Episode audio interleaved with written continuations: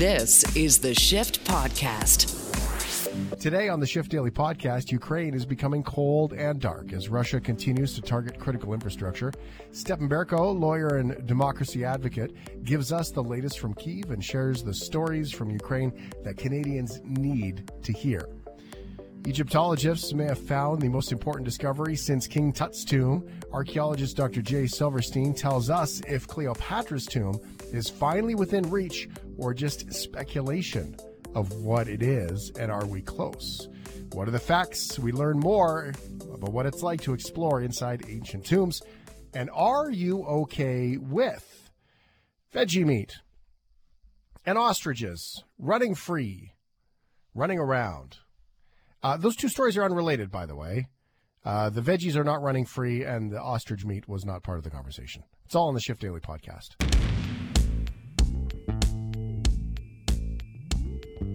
This is the Shift Podcast. We are connecting to Kiev, Ukraine, and one of our friends there, Stepan Berko, is uh, as a lawyer. He's an advocate. He's uh, the, the kind of guy that his job is to build and create the new legal system inside Ukraine. It was before the invasion of Russia. It continues to this day. Stepan, how are you? Hello, Shane. Uh, I'm doing good. Good. Well, I'm glad to hear that, and I'm glad to hear your voice. We were a little unsure about electricity and um, the uh, cell networks and all those things to see if you can connect, whether on your internet or the mobility. Uh, it seems to be okay right now, so thank you very much for that. Um, with that in mind, some of the stories we've seen that you know 50% of electricity needs are not being met. Can you help us understand what you're going through in Kiev, just when it comes to power and basic utilities at the moment? Yeah, the last last uh, rocket attack that we had on the 23rd was uh, pretty harsh. Um, in in many houses, people don't have uh, electricity. At my home, yesterday we had no electricity whatsoever, uh, and that means no water, no heating, um, and um, you know, uh, street lights are off uh, yesterday uh, evening, it, it looked uh, because we had a very th- thick fog. It looked a bit apocalyptic, a bit wow. apocalyptic because cars um, still, you know, running through the city and um, no lights whatsoever. Mm, yeah, uh, of course, people are nervous. This is probably the first time when uh, uh, the situation with uh, with the electricity is so there um, but uh, everyone hopes for better so right now at least we have uh, two or three hours uh, two or three hours uh, of electricity promised by by by, by city government we'll mm-hmm. see i hope that in nearest day or two, the situation will get better. And of course, uh, I would say the biggest challenge is also um, internet connectivity and, and cell uh, uh, connection because when, when uh, power stations, uh, those cell stations run out of uh, electricity, um, the connection falls and people have no way to, to know whether there is a um, air alert or not. Um, oh, interesting. Fortunately, radio still works, so that's probably the, the only way to uh, to to know. Uh, Stepan Berko is in Kiev, Ukraine. On. But yeah, I would. Sorry, go ahead there, bud. Continue. You just cut out for one second, so I was going to go on. You please continue your thought.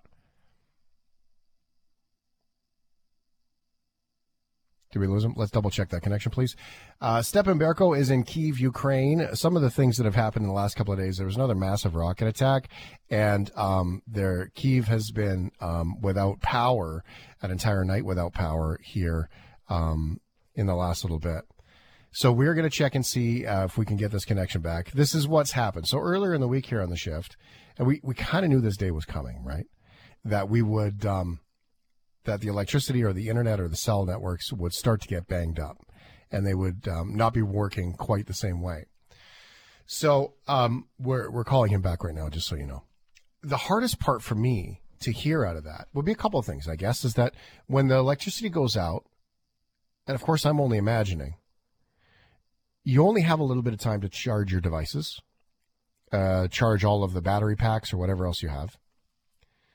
The other part would be um, water, the basics for food and stuff. But as soon as the water turns on, because the power comes back on and the water pumps work, we you would think you would be able to get um, you think you would be able to get as much water as you could into buckets or whatever, so you could make your dinners, have a wash, shower, whatever it is it looks like. Stefan Berko, welcome back. Um, is that what it's like when the power turns on? You just got to kind of store as much water and electricity as you can. Yes. Uh, so people, I mean, we at my house we bought some uh, uh, big bottles to to store some water, uh, and uh, we we also bought some portable uh, gas stoves to to cook food. Uh, we are, I mean, at, at my organization, we're lucky that we're having electricity at our, at our office 24/7, so at least we're able to work. But uh, I think uh, uh, the majority of people are not as lucky as us.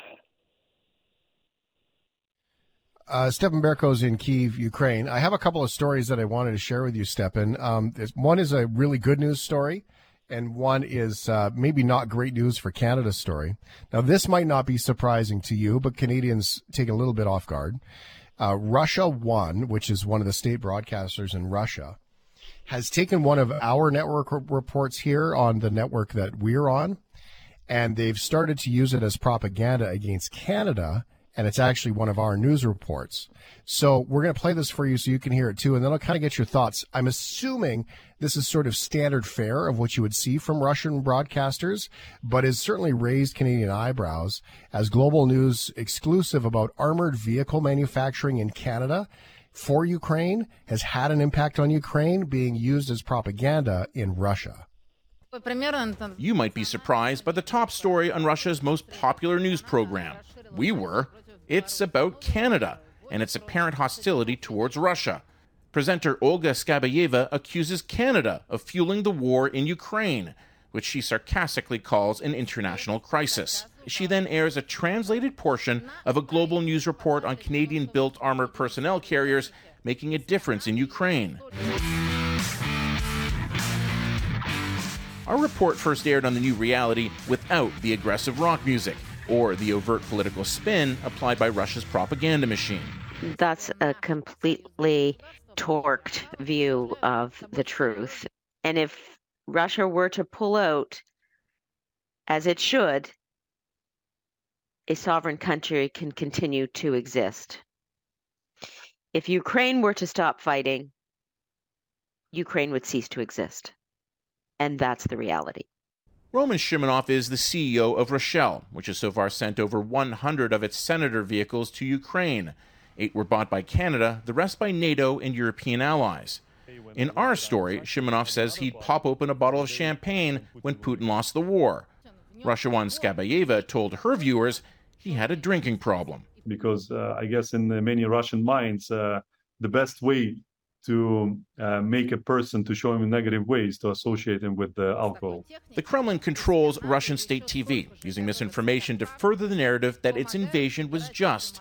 Creating enemies where none exist is a tactic Vladimir Putin has used for decades. It fits the Kremlin narratives to suggest that Canada is working with these Ukrainian warmongers uh, Ukrainians who've been identified by Russian state media as being, um, you know, neo Nazis, um, Satanists. Um, that they're uh, constantly looking for ways, along with NATO, uh, to attack uh, Russia. Shimonov says it's important they not lose sight of who created the propaganda in the first place.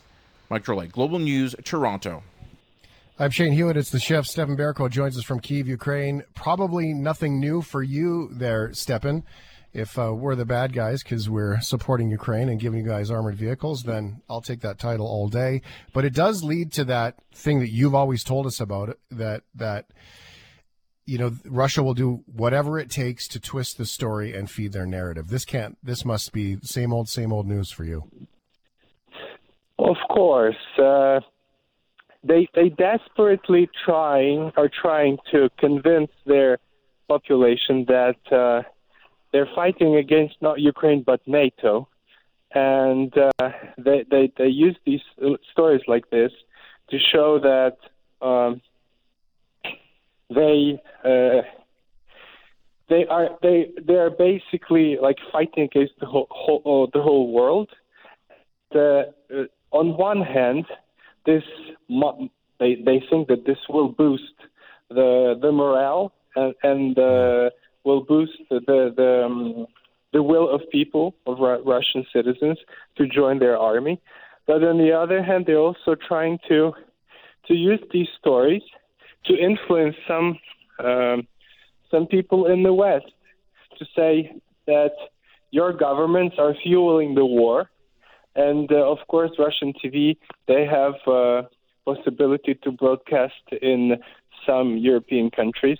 Uh, so they they're using these stories to to to convince uh, um, Western societies that they're fueling the war, and the only way to stop these atrocities uh, is to stop supplying Ukraine with uh, any equipment and any help.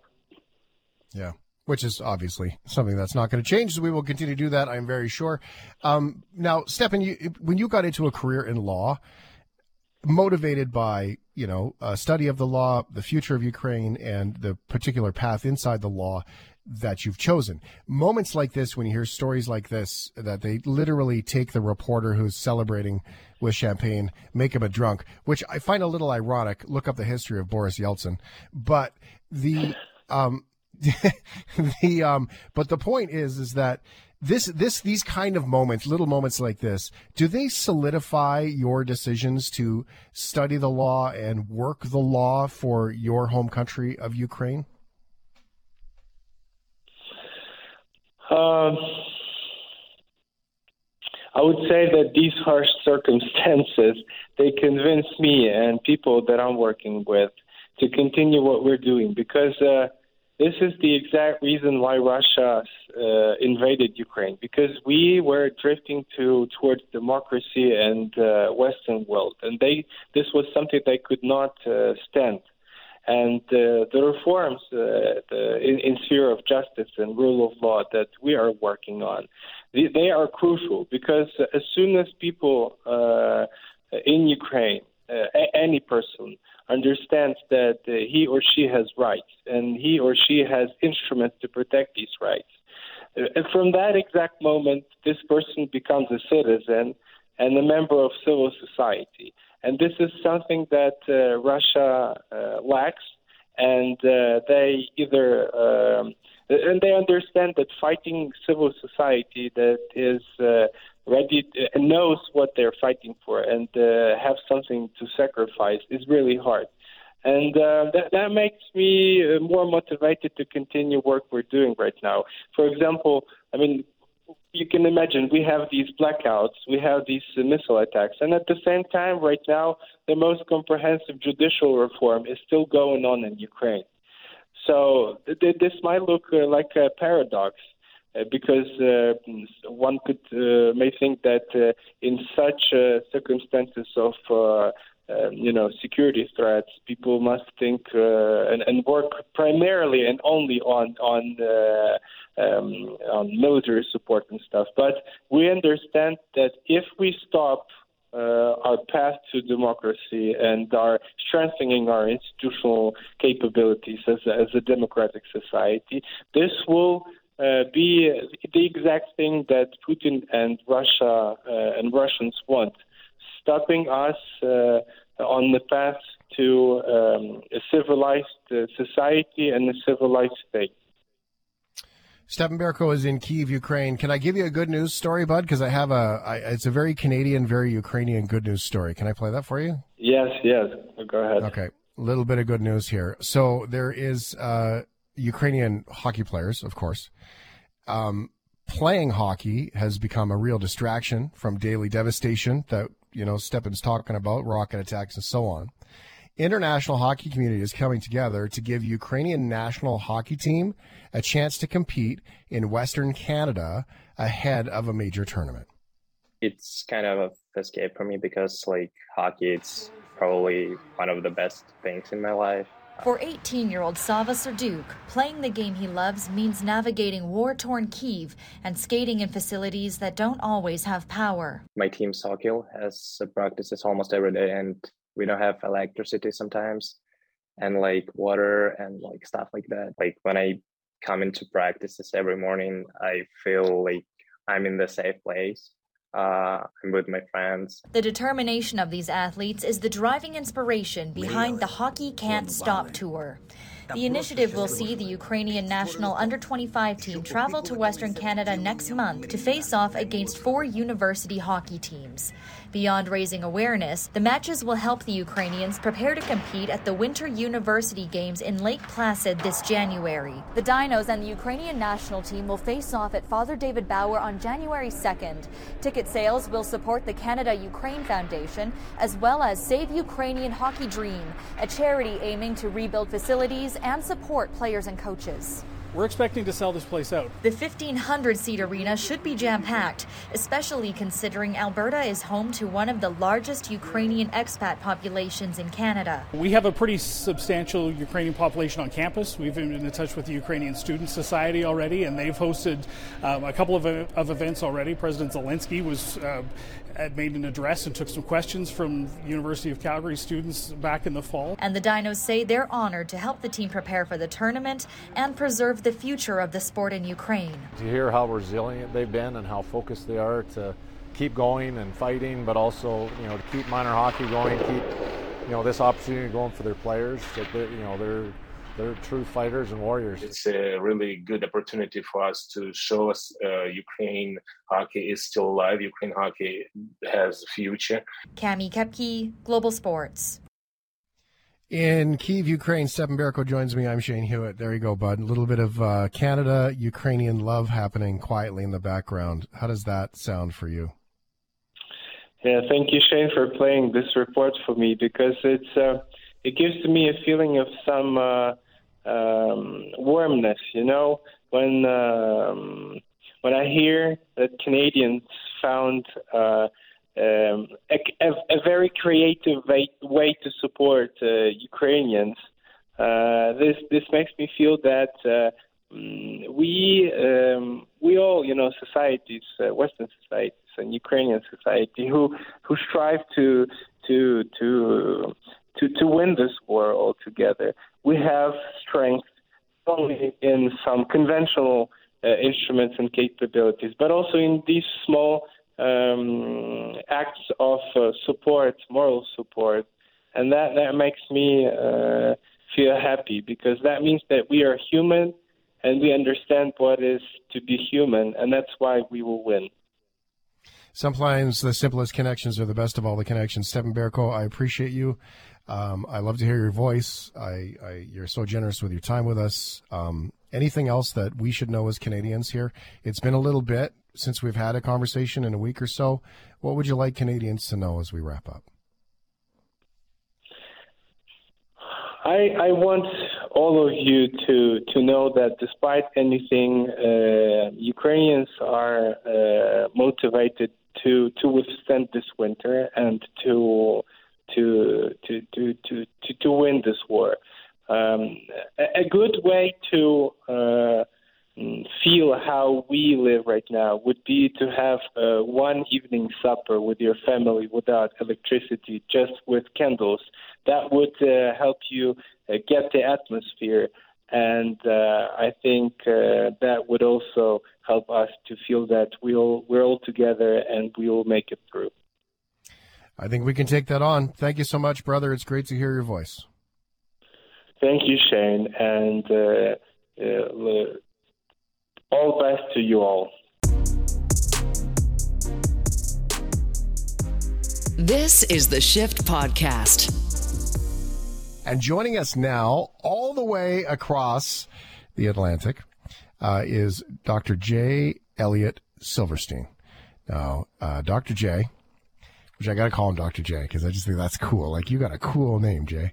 Um, the uh, you are an Egyptologist, an archaeologist, and um, you really like old things. I guess that's kind of the way it goes. Before we get started, though, I got to compliment your beard, sir. That is a handsome beard. As a beard loving gentleman, I got to tell you, yeah, you look good. You keep that for me. Um, Hollywood Cleopatra, real life Cleopatra. I mean, how cool is it to think that it's possible that you guys have found these stories of the real deal here? This must get you excited. Yeah, I, you know, for me, there's nothing more exciting than bringing to life the, the, the stories of history, you know, through the physical evidence that we find in archaeology. Now, what does that look So- like for you when when you when you guys get together? I'm going to ask like, okay, so here's Dr. Silverstein and his other archaeology doctor doctor friends, and this is when word starts to get out, or someone finds some evidence somewhere, and you know, I, I imagine it a little bit kind of like a needle in a haystack, like everyone's kind of searching, and someone's like, oh, and they're like, hey, Dr. Silverstein, what do you think of this? And you're like, oh, and then everybody gets a little bit excited, and then it grows and grows. How does it happen? Well, you know, there's a mixture. It, when you when someone's announcing something that they think they're going to find versus something that something that they found, there, there can be a difference. When I when I see something that someone found, like like the um, recent tombs in Saqqara, it, that's incredible. When I hear about how we're gonna find the tomb of Alexander the Great or the tomb of Cleopatra, then I tend to be a little bit skeptical, and I really want to go through the evidence leading us to that.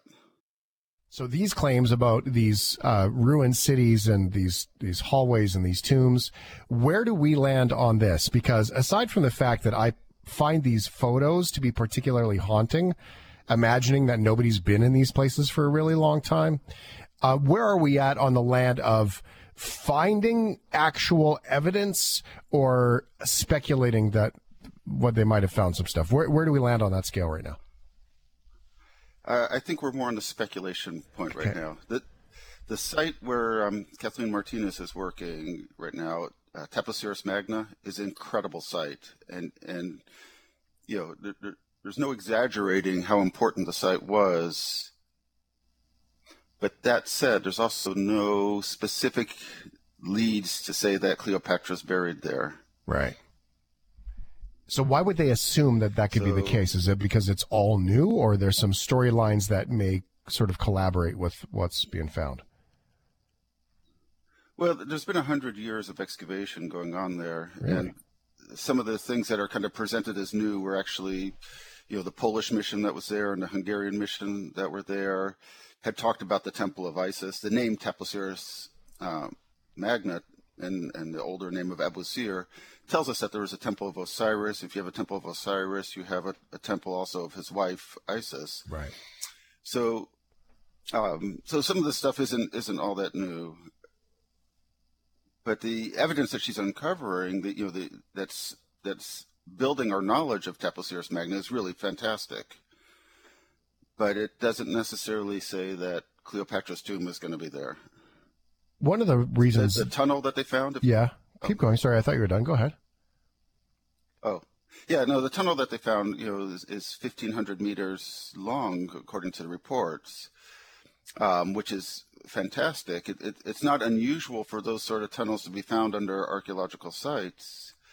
One that length is is sensational, but also a long tunnel like that is not something you would necessarily expect to be associated with a tomb. That it's more like a you know passageway or a sewer or uh, an aqueduct. The sewer. That's what it would work for me. If I became an archaeologist, I'd be like, "You guess what I found? I found a sewer." That's the way. That's my luck right there. That's what you just talked about. oh, that's so good. Well, you know, most of archaeology is looking at old garbage. Right. I guess. The thing. Well, one of the things, speaking of go out garbage, I guess it's not garbage, but they have found things, and there is some speculation about some coins that they're associated at least with likeness of these people. Oh yeah, no, the coins of Cleopatra are, are, are wonderful, and you know, but they're not uncommon throughout Egypt from that time period. It, Oh, it was, you know, any more than finding a penny or a you know a you know a five pence piece or something. You know, um, nowadays, or, or someone has a, a, hoard of coins that they, they you know, you put in a, in a box or in a jar, and and that is found, you know, a thousand years later by an archaeologist. Yeah, that's that's very informative. It's very interesting. But it doesn't mean that you know, that doesn't mean if if it's an American penny with Abraham Lincoln, it doesn't mean that Abraham Lincoln's buried there. I guess that's a very very good point, right? So let's talk a little bit about this engineering thing because I'm curious when you archaeologists have to sort of stave off the engineer nerds who want to come see this stuff because the photos of this particular one looks like a vertical shaft was going down and then they found tunnels underground, horizontal tunnels. Now that leads me to believe that um, you know, a little bit of luck and, and digging in different directions finds different things. I'm going to assume that the uh, LED lights that are in the hallway were installed after the fact. Um, but the engineering around it, I mean, there's the tops of the tunnels. They're shaped, you know, obviously in a fashion to protect collapse and all these different things going on. Does that fall into your purview of the archaeology part of how the heck did they do this? Uh, and do, do those engineering folks try to step in on your territory to, to, to get a look at how these old, old, old tunnels are still standing? Well, one thing is archaeology is very collaborative. Humanity is so complex that none of us have the specialized knowledge, whether it's engineering technology or history or languages to, to solve all the questions, to answer all the questions about the things that we find. So we're, we're always collaborating with other experts. So, I, I mean, I would invite engineers anytime to look at anything I found. So that, that said, also, we know that particularly in the Ptolemaic period with the Library of Alexandria and the, the this, this consolidation of modern science really going on at the, at Alexandria, that engineering was was amazing during that time period. The hydraulic engineering, the construction. You know, we have two of the great wonders of the world at Alexandria: the library and the and the lighthouse. So so so yeah, that type of engineering doesn't surprise me, and and certainly. I would want to see, you know, any experts who, who could come in who specialize in, in ancient architecture uh, would be you know a welcome addition to understanding what's going on there. There's one particular tunnel that, that's noted here. Uh, it says in one of the photos, it says this tunnel resembles another older tunnel from ancient Greece that was used to transport water. Is that a nice way of saying they found a sewer? Yeah, or an aqueduct is, yeah. is, is uh, aqueduct you know, a little better than a sewer. Yeah. a storm drain versus a, an aqueduct that brings water to you. But yeah, it's crazy to um, think, though. yeah. Know? So so it wouldn't surprise me if it if it was an aqueduct. What's your um What's your favorite thing? Magnus. Sorry, go ahead. Uh, sorry, we have a bit of a delay on the connection. I don't mean to step on you there. Continue your thought. And my next yeah. question is going to be what your favorite part of this is. So finish your thought, please. Oh, okay. No, Taposiris Magna is you know located in a really uh, important location because it connects all the resources of um, Lake Mareotis and the Nile Delta to the Mediterranean. And this was a you know the the, the central point for connecting all the Mediterranean countries, you know, Southern Europe, North Africa, also the Middle East, Near East, Asia, and Africa, were all coming together in Alexandria. And, and Taposiris Magna right there as well. Hmm. It's fascinating to me. What's your favorite? Uh, what's your favorite part of this? I mean, you become an archaeologist. It's not like you have a very narrow look at uh, the thousands and thousands of years of history, right? So, like when when you, now, I mean, you've been at this for a little bit now. So, uh, what? Okay, let's let me spin it this way. For anybody who's thinking of a, a young person who's listening to the podcast or thinking of a career thing, why? What is it about archaeology for you? Based on this lens of this possibility of Cleopatra, you know, what what really is the best part? For me, what, what has drawn me is solving mysteries. I, I was a police officer before I went into archaeology, and I love solving a crime. You know, I, I worked for the U.S. military searching for missing soldiers from past wars, and I worked all around the world trying to solve the mystery of MIAs. Oh, interesting. At the same time, you know, I can, built my career in uh, Mexico and Guatemala, and then in 2007 came to Egypt so for me, it's it's it's really the discovery and the answering questions. What's the biggest question about this that's still missing that, that we need to know? Is it Cleopatra? Is she the biggest question mark? Well, yeah, she remains a big question mark. You know, the two big discoveries we would love to see in Egypt would be Cleopatra's tomb and Alexander the Great's tomb.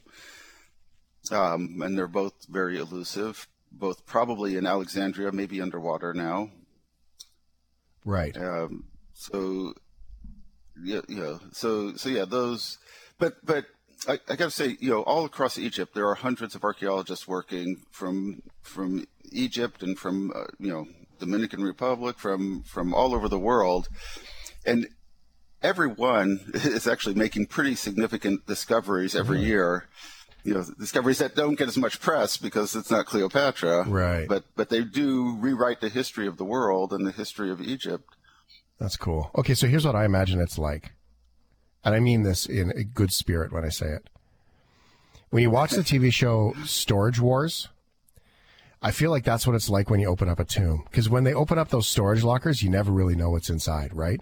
And you get a bunch of people that they invest yeah. their whole careers into these tombs. They're like, this is the thing. And you're going to open it up. Kind of like the guy who's like paid a thousand dollars for the locker and he's hoping there's that one rare collectible inside that he can make money on. And then you open up the storage locker and it's like the locker and it's like, burr, burr, burr, there's nothing in it. But then you have these people that invested their whole lives into these tombs and then they open the door and they're like, there's it's a it's a closet. Like there's nothing like well, there's nothing in here. There's nothing good. Is that kind of what it's like? There, there, there's an aspect of that, and that's why we, we fall back on science when, when, we don't get the sensational discovery. You know, we, we look at the pollen counts, or we look at the uh, you know architectural aspects, or you know how rooms are connected. Um, you know, or changes in ceramic style. But but yeah, but all of us, I think, deep down, want to make that big discovery. Yeah, we want to find that something that's going to, instead of moving us incrementally forward in history, that's going to really give us something that's uh, going to going to rewrite a piece of history. That's going to change things. That's going to look really good on National Geographic. Right. Well, and hey, payday's all right too. I mean, you do work hard, so why not? This is so fascinating. Um, uh, well, I guess as we discover more, we want to learn more. We find this fascinating here on the shift. Our audience shares with us the shift ads all the time. When we have, uh, you know, uh, experts like you that share these stories, I think it really challenges the Hollywood convention and allows us to look at this from that that human perspective. I mean, I kind of always think of it like rings on a tree when they count rings on a tree to see how old it is. I mean, when you look at the erosion and the rock and all the things, kind of like rings on a tree, that to me, that stuff's really cool and really exciting. It, it is, and, and, and that's a good analogy. And that, in fact, that's even a, an aspect of archaeology we oh. call dendrochronology. Is, is aging things by rings on trees. Yeah. Oh, cool. But but yeah, a, a, an ancient city is like a tree in that it's got layers and layers piled up as people have lived over there for thousands of years, and we want to understand what happened to those people, you know, how they lived, how they died, why they failed. I think one of the biggest lessons from archaeology is how these ancient civilizations failed because it allows us to reflect that our civilization can fail if we allow it to. Mm-hmm and, and, and the ancient civilizations who did fail remind us of that fact. Wow, that's a good thing to finish with right there. Dr. Jay Silverstein uh, joins us, Egyptologist, archaeologist, uh, that has a much more uh, interesting history than just looking at rocks and old things. We've learned a lot. So, Jay, I'd love it if you came back and, uh, you know, I want to learn more about this, uh, some specifics of certain things that have been found that you've found that you've been a part of, and uh, some of those older stories, too, of your previous life. This is fascinating. Thank you for being so generous with your time, sir. Yeah, anytime. It's a real pleasure. This is the Shift Podcast. Are you okay with veggie meat? Is that a thing? Veggie meat. Uh, I hated the I old like, one when I was a kid. I feel like it it's not veggie bad. meat. I think it's just veggies. It's, look, it, it is just veggies, but it's veggie meat, so it's marketable to people who wish they could eat meat but choose not to. Right? That's why they use that label, which I'm they fine. Wish with. they could, but choose not to. That doesn't mean they wish they could. It means they they're not. So they or they just they choose not to. but the convenience of just meat on it, it just makes sense from a, like a marketing standpoint that it's just for most people, right? Um, that, like vegans still buy vegan hot dogs, right? It, it, they don't have a problem with the idea of a hot dog. They have a problem with what's inside the hot dog. But veggie meat has come a long way because well, I remember I was in the UK, my only trip abroad. I went and had a veggie burger, and it was the most disgusting thing I had ever had in my life. That was in yeah. 2010. And now, probably every other time I go to A&W, I get a Beyond Meat burger because I think they taste really good. It's come a long but way. why don't they just have a hey, by the way, here is a carrot and potato beet pulp with some beans protein patty? because that doesn't sound good. You want to, if you were starting a company, would you market it as that? No. But why do you make meat sound good for a vegetarian or a vegan? They already don't like it. So, but why would they buy Beyond Meat when they've taken not only a stand against eating meat, but killing the mosquitoes? Like, that's the thing. I feel like to your marketing point, they're marketing to the wrong person. They should market it as, aren't you glad we like you and we agree with you that meat's terrible? Here's a protein patty patty.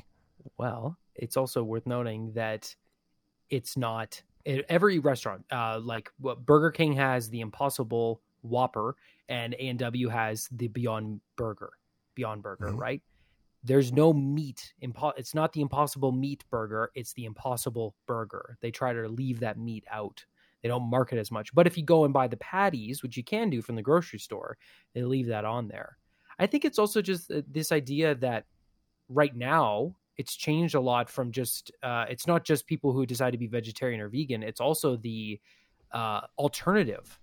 If you don't want, if you want to have something that's a little bit better, not much, but a little bit better for your heart and better for the environment, there's an alternative than red meat that kind of tastes mm-hmm. like it. I think they're also trying to play into that and not necessarily better for the environment. Um, the uh, the impact of some of the vegetable growth impacts the environment. There's been really great research done on that. But I have a question then for you. Okay. Where do they put them in the frozen food aisle? With the frozen burgers or with the frozen vegetables? They put it in the, with the frozen burgers and frozen meat. See, put them with the frozen vegetables. These people don't want they. They're already like I hate I love the cows, love the cows, don't eat the cows or whatever, right? Like, so why send them to the burger section? We've got this all wrong. It's backwards. Put them in the veggie section. Frozen veggies. There's, you want frozen peas? Protein patty. I don't know. Anyway, I digress. There's a much better story than this one to share with you. It seems people who hate veggie meat really hate veggie meat. And I don't even hate it. I just think that they've got it all backwards for what they call it and what they try to sell it as. Some people even take pride in the fact that they hate veggie meat, kind of like the only people who tell you they're vegetarians are vegetarians. Yeah. Um, in the UK, Jeremy Vine Show invited people to consider whether a vegan sausage should be called something else, keeping the word sausage for meat products. See? They challenged self proclaimed sausage butty king Mm. Uh, Mike Parry to identify which sandwich contained vegan burgers. excuse me, vegan bangers. And if you don't know bangers, bangers that's a sausage. So, yep. which of these sandwiches had vegan bangers in it? And this is how this went. It is absolutely obvious to me. this first one is the false sausage, okay? right. That's not real sausage. That is cardboard. the second one is clearly the real sausage. I could taste the meat in it. Excuse me. It was luscious and lovely. Tasted a bit like the one I had this morning. this is the winner. Okay, very interesting. What do you think? Do you think he's got it right? I mean, he's, he's a. I, he is the expert okay. on sausages, so I suspect he's probably got it right. I'm going to. Well, it's it's a it's certainly Mike. You did it with great conviction. Are you right? Is Mike right? Has he correctly identified the meat sausage? The answer is that the meat sausage sandwich is actually down here, Mike. Mm-hmm. You've just eaten two vegan sandwiches. So you are, I think, there we are. I'll keep, and you can have your, you can have a meat sausage right now. You, I think, are a vegan in disguise. Not at all. okay. See, now, first of all, that's very funny. But I don't think he has me. I, I don't think he has um, egg on his face, if you will. Because in the question, they said which one is sausage, which is the banger. They say which one. So the question is misleading. Because Oh, they yeah, the- imply that one of the two is. So he compares the two. I think it's a human thing. It, it is, but I think part of the reason why he's got a little bit of egg on his face is he how well he describes the first one. This tastes like meat. It tastes like the one I had for breakfast. It was perfect. The other one was cardboard Mm-hmm. terrible, but they were both plant based meat. So Mm-hmm. that w- for at least for me because if he said, "Yeah, th- they're both like pretty okay," they're this one tastes like cardboard and this one just doesn't taste that all that great, but uh, this one I think is the most meat like. I think that's but it's unfair. It's unfair because if It they had said to him, unfair. "Hey, hey, Mister Butty King, um, are these meat? Are one of these saw sandwiches meat?" The answer might not have been the same. Now, that being said, to your point, Ryan, I think that if you're going to call yourself an expert and so lovingly um, and confidently and frankly, maybe a little egotistically claim that this one is amazing, just like my other sandwich, well, you better nail it, brother. Yeah. But I think I think he was wildly misled, though, right? That's the thing. The answer is only as good as the question. I think the poor fellow was tricked. I think this is um, I I I, I think this one's a little bit unfair. Okay, so it's clearly gone viral because that's what happens as everybody judges. But that being said, how did, he obviously made this big proclamation that one was so good. How did he handle it when he found out? What a what an underhanded, downright rotten trick to pull on a man whose reputation now as the great sausage butty king ruined. What, how do you feel that mis- mistake was made, though? I mean, you you well, you've tasted sausage, right? All I can say is that that's cardboard, and that's sort of almost cardboard, almost cardboard. Wow. I think that's terrible of him to now all of a sudden shoot down the second one. Exactly. Exactly. As he shoots it down. So, but he's also trying to protect his reputation because he's very vocal on Twitter about how bad, you know, the vegan diet is, which I would never go vegan. Vegetarian, maybe, but vegan, no. But the, you know, he's really pumping the tires and then it goes back. So I think he loses some points with me on that one. I do agree with you, though. As entertaining as I found this, I do agree that he was definitely misled, but uh, he probably could have handled it with a little bit more professionalism, you know, spun it Here's a little bit on him. I, I agree with you 100%. But here's the thing um, if you truly want to find out, you can't set someone up for failure. You have to give them either the comparison or the sandwiches and say, are these meat sandwiches? Because I think they they completely blindsided them and set them up for failure. I mean, I I mean, I can't believe if you if I did that to you on the show where I literally set you up for failure and tricked you, you would never trust me again. Yeah. It's terrible. Live TV, Yeah. man. On national live TV, like it, Yeah. it was a big thing. The so there's a lot King, wrong with that in my mind. There's a lot wrong with that. Circle of trust, man. But that being said, uh, he embraced it, and uh, frankly, his ego got a little out of hand, and it caught him. So yeah, um, maybe not such an expert after all if you can't distinguish between the two. To the point, but maybe that's what you're out to get that answer. But th- this matters because when you do like polling questions, another one in politics, we get these all the time, right? Seventy three percent of Canadians think the sky is blue. It all um, it, it's all the polling is only as good as the question you get asked. So there you go. Um, there is a great meme I saw today. It was on one of my Instagram, you know, dad stuff things that I follow, and someone had taken um, sausage, full on sausages, and Mhm. cut them into like an oval, like a like a chain link. You know, like how a chain link would look Oh, like an oval yeah. with a hole yeah, in the yeah, middle. yeah. Yeah, and they cut a bunch of sausages to look like that with a hole in the middle, and then put them all together like chain links. Yeah. And on a big, like, foot long baguette style Subway kind of sub sandwich, like a big long one. And they called it sausage link sandwich. It was really cute. Well- done, well done. I That's like like how you see them in a in a butcher shop when they're just like hanging from the ceiling. Yeah, It was like that, except this looked mm. like a chain. Are you okay with, since we talk about meat all the time here, street meat? See, now, Oh. street meat Yeah. is, is more suspect to not be meat than the veggie burgers are. This is true. I agree with you. However, I love street meat. I know you're probably confused if you you just getting used to me on the radio here. As I was just saying, I enjoy the veggie meat. I also love the disgusting, salty, greasy food that you find on the corner at 3 a.m. after you leave the bar. That is special. Like a street. There's one in Vancouver that is across from the London Drugs on, I believe it's Robson Street. I might be wrong, or maybe Granville. And that was basically my entire diet when I lived in Vancouver, were those hot dogs coming home from working at HMV. And that is a sacred spot. I love a good street meat.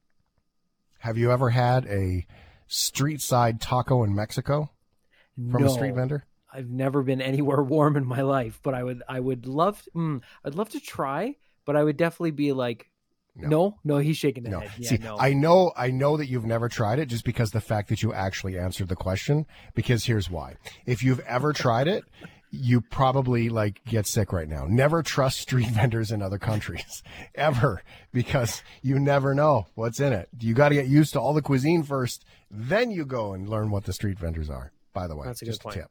Yeah, uh, it's not as uh, stable as the old hot guy, uh, hot dog guy outside the bar. You know what I'm saying? Yes. I got to tell you, is there anything better than a slice of pizza or a, or a little sausage on a bun after being at the bar? Nay, nay, my friends. I, I agree with Ryan. That is the best of all the things. But what about the vendors? Do they lay claim to territory? For example, that's my wiener corner. Do they battle out for meat supremacy? The answer is, turns out, street vendors, yes. Why, yes, they do. An apparent turf war between competing hot dog vendors led to a stabbing over the weekend. Oh, goodness. Witnesses say hot dog vendors from Los Angeles were set up in areas where San Diego hot dog vendors typically sell food. A physical fight over territory ensued, involving about a dozen people. Saturday night vendors set up to feed hungry concert goers exiting Petco Park. Witnesses say hot dog vendors from Los Angeles were set up in areas where San Diego hot dog vendors typically sling food, and a physical altercation of territory ensued involving about a dozen people. A man was stabbed in the back. San Diego police used pepper spray to disperse the rowdy crowd. 21 year old hot dog vendor Yoni Yanis was arrested. All vendors are required to obtain a permit to sell food on city sidewalks. And in June, a new ordinance went into effect with code enforcement being tasked to enforce the rules. Something Michael Trimble with the Gaslamp Quarter Association says is not happening. I don't think any of the ones in the Gaslamp Quarter have their licenses or their health permits. They have open flame. They're they're they're not uh, following the rules. What's the point of uh, having an ordinance if you don't have any way to enforce it? That reports from 7 San Diego. Street vending has been limited in some areas and now is banned because of the Gaslamp Quarter's fight. As of last weekend, San Diego Police Department is taking over enforcement efforts. I feel like this is an opportunity, though, Ryan O'Donnell. It's like oh, Sons of Anarchy hot dog edition. Yeah, I mean, it's it makes sense when you think about it, though, right? Like they lay claim. I've always thought about, you know, you go to a like a farmer's market and there's four food trucks that are all lined up against each other and they all see each other going to you know the different restaurants and they're bringing in customers and all that and you know a little bit of tension there but a full-on brawl over territory it's ridiculous but it makes total sense and could there be a sons of anarchy spinoff yeah absolutely Yep. sons of I'm trying to think of a food pun Wieners. oh, mail it in friday is striking me I Anarchy. know. uh, Sons of Turkey? sons of turkey sons Turkey of wieners? and turkey Turkey wieners? Nah, we're failing. Are you okay? Wait, ostrich wieners? Are you okay with ostriches? ostriches. Scary. Fluffy. They're Scary. weird. They're fluffy. They're kind of fun to, you know, appreciate Out of this from world. a distance. Yeah. Yeah, very, Aliens. very, yeah, alien in nature. I'd say they're just weird. I like that we don't have to deal with them on a daily basis in Canada. It's just not a Canadian thing to deal with an ostrich. Well, turns out it is. In fact, Oh, ostriches are are a um uh, you know they're they're weird, right? There's some really great Instagrams and TikToks that are you know from ostrich farmers and the strange behavior of the ostriches, and it turns Right. out that ostriches are big, tall, and fast, uh, and not from Canada except when they're in Canada. RCMP in Taber, Alberta, home of the famous Taber corn, were tracking some ostriches that were on the loose this week. Oh my gosh, this is the first time I've ever seen this. Now, what could that possibly be? Well, Jordan White captured a video. Try to describe it for you. Taber police and RCMP were helping gather about 20 ostriches that escaped their enclosure. 20. It's a lot of bird. What? In a post on Facebook, the Taber Police Service said the birds made their way out of town and created traffic hazards. Oh, did they ever? Police officers and RCMP members were able to confine most of the ostriches so the owner could safely bring them home. Here, ostrich, come on. Vauxhall ta- uh, Taber Vauxhall RCMP started fielding calls about the ostriches on the highway 36 about 8 a.m. At one point, an owner was seen riding in an RCMP vehicle, reaching out the window of the RCMP pickup truck and grabbing the ostrich by the neck. Now, it looked not very pleasant, but it is the ostrich farmer in all fairness, and there was an ostrich on the loose in the city. I really don't feel bad for the ostrich. It fell down, got away. The technique that the owner in the passenger seat is displaying in the video is the instructed manner to capture an ostrich. Didn't know that was a Oh. book we should read. Oh, yeah. Um, by about noon, though, a couple of the ostriches have been captured. They continue to help uh, track down the remaining birds. One was hit and killed. no, Yeah. that's a big That's mess. a dent, eh? That's a dent and feathers. What a and, good oh. story, though, right? Oh, man, what happened to your car? Ran over an An ostrich. ostrich. Like I think you, I don't even deer. think you fix your hood. I think what you do is you put it up for sale and charge extra and say you can own the car that ran over an ostrich. Keep the skull as a hood ornament. That would be badass. That'd be like some Mad Max stuff. Now that being said, ostrich burgers solution for you for all the earlier conversations. Absolutely. If I don't know if you ever had ostrich meat, it's very good. Is it? Well, I have not Kings- had it. Kingston, Ontario, apparently was the place that I had such fine dining. Oh, okay. It's true. Thanks for listening to the Shift Podcast. Make sure you subscribe, rate, and review the show and share with anyone you like. Get it on Apple Podcasts, Google Podcasts, Spotify, and CuriousCast.ca.